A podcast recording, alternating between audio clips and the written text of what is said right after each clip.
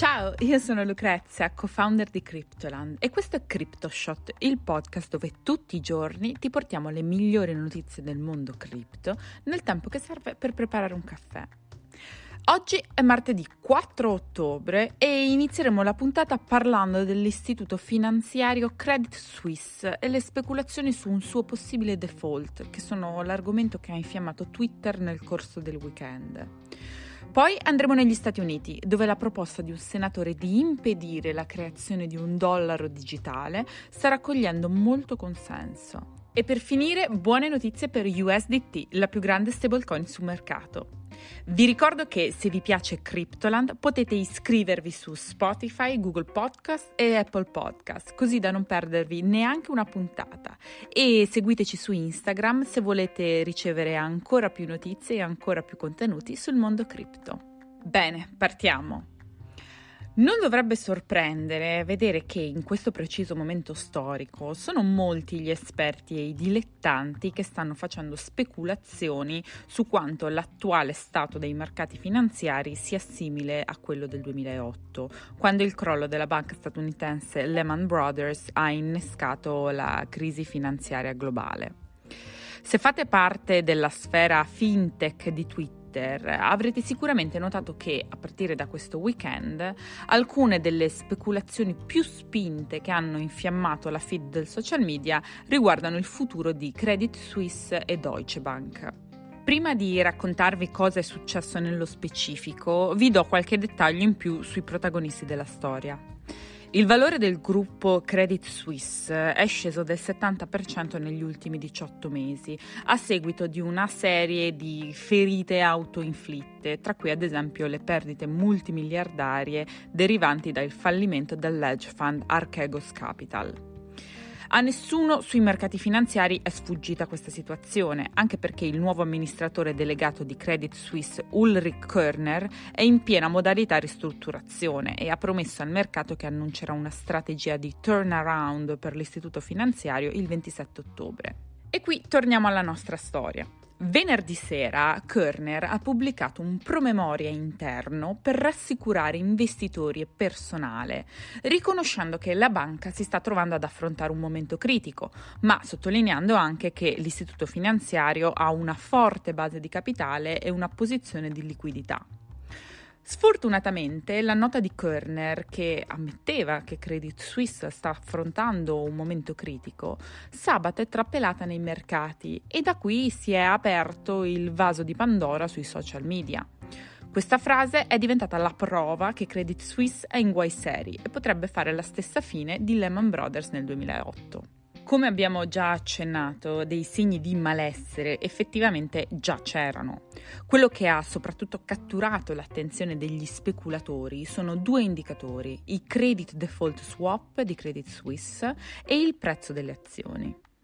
I credit default swap o CDS sono derivati creditizi che proteggono dal rischio di fallimento e fungono in sostanza da assicurazione finanziaria. Più è alto il rischio di default, più è alto il CDS e venerdì i prezzi dei contratti CDS legati al debito della banca sono arrivati vicini al record dal 2009. Per quanto riguarda invece il prezzo delle azioni di Credit Suisse, queste sono in discesa dal 2019. Il titolo ha bruciato il 55% del suo valore dall'inizio dell'anno, perdendo più del 25% soltanto il mese scorso. L'istituto finanziario ha passato il weekend tentando di calmare i nervi degli investitori e degli azionisti della banca, ma le rassicurazioni non impediscono ai mercati di paventare il peggio per la banca svizzera. Tuttavia, questa non è l'unica narrativa sul tema. Altri trader sostengono che il pessimismo sia esagerato e sono fiduciosi che Deutsche Bank e Credit Suisse sono nella condizione di poter salvare e ristrutturare l'istituto finanziario. Non c'è ombra di dubbio che entrambe le banche si trovino in uno stato tutt'altro che ideale attualmente, ma tutte e due hanno già attirato prima di oggi attenzione speculativa negativa e comunque sono riuscite sempre a scamparla. Perché ci interessa tutto questo? Allora, Credit Suisse è una delle più grandi banche in Europa e viene categorizzata come una Globally Systematic Important Bank, status che viene dato alle banche più importanti e influenti sul sistema finanziario globale. Questo significa che se la situazione per Credit Suisse fosse disperata, come alcuni speculano, in caso di fallimento il rischio di un contagio a livello globale è concreto. Solo che, a differenza del 2007, oggi queste banche sono molto più grandi. Quando Lehman Brothers è fallita, gestiva 600 miliardi di dollari in asset. Oggi Credit Suisse ne gestisce 1,6 trilioni. Qualcosa sta sicuramente succedendo dietro le quinte di Credit Suisse, ma non possiamo ancora prevedere che cosa succederà né che effetti questo avrà sul mercato. Ma si tratta di un argomento che sicuramente riprenderemo in futuro per discuterne gli ulteriori sviluppi. Cryptoland e Plan B, l'iniziativa tra la città di Lugano e Tether per accelerare l'uso della tecnologia Bitcoin, vi invitano ad un nuovo imperdibile evento, Plan B Forum, un'occasione unica per discutere di Bitcoin, economia, libertà finanziaria e libertà di espressione, insieme ai più grandi imprenditori, leader e tecnici del mondo cripto. Avrai l'opportunità di seguire da vicino keynote, panel e masterclass tenute dai migliori relatori e i più grandi esperti del settore. Unisciti a noi il 28 e 29 29 ottobre per conoscere l'ideologia Bitcoin a 360 gradi e vivere un'esperienza di networking unica nella città di Lugano. Usa il codice PlanBCryptoland per ottenere il 10% di sconto sul biglietto d'ingresso. E ora andiamo negli Stati Uniti, dove la proposta di un senatore di impedire al Tesoro e alla Federal Reserve di creare un dollaro digitale sta raccogliendo molto consenso. Ma partiamo dall'inizio. Allora, sono moltissimi i governi in tutto il mondo che stanno esplorando le CBDC, altrimenti note come Central Bank Digital Currencies. Una CBDC è essenzialmente denaro elettronico. Come le tradizionali valute legali, consentono alle aziende e ai privati di effettuare pagamenti e trasferimenti di denaro elettronici. L'idea delle CBDC deriva da criptovalute come Bitcoin o Ethereum. Tuttavia ci sono differenze fondamentali. Le criptovalute non sono regolamentate e sono decentralizzate, mentre le CBDC dispongono di un database centrale controllato da una banca centrale che emette un numero di serie univoco per ciascuna moneta elettronica emessa, così da identificarla e tracciarla. Sono circa 100 i paesi che attualmente stanno provando le CBDC, alle Bahamas il Sand Dollar, la CBDC locale, è in circolazione da più di un anno. In Cina la diffusione dello yen digitale continua a progredire e conta oltre 100 milioni di utenti individuali e miliardi di yen in transazione.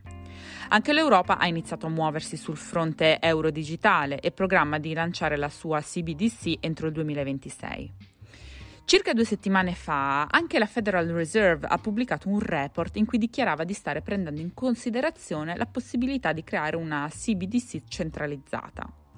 Ma giovedì James Langford, un senatore repubblicano dell'Oklahoma, ha introdotto una legislazione chiamata No Digital Dollar Act per impedire al Tesoro degli Stati Uniti e alla Federal Reserve di interferire con l'uso che fanno gli americani del dollaro cartaceo, nel caso in cui venisse adottata una valuta digitale, così da garantire che le persone possano continuare a usare contanti e monete per mantenere la propria privacy.